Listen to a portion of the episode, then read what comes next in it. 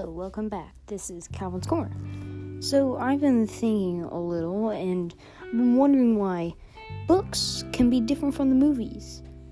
And if you want the true story, read the book before the movie.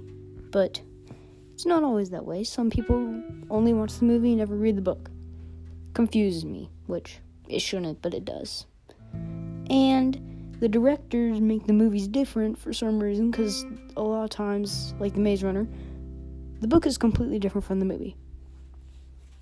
I don't get it. So, I don't know. It just doesn't make sense to me. I mean, it may make sense to you, but not to me. I mean, I wish I knew, but I really don't. Okay. Bye.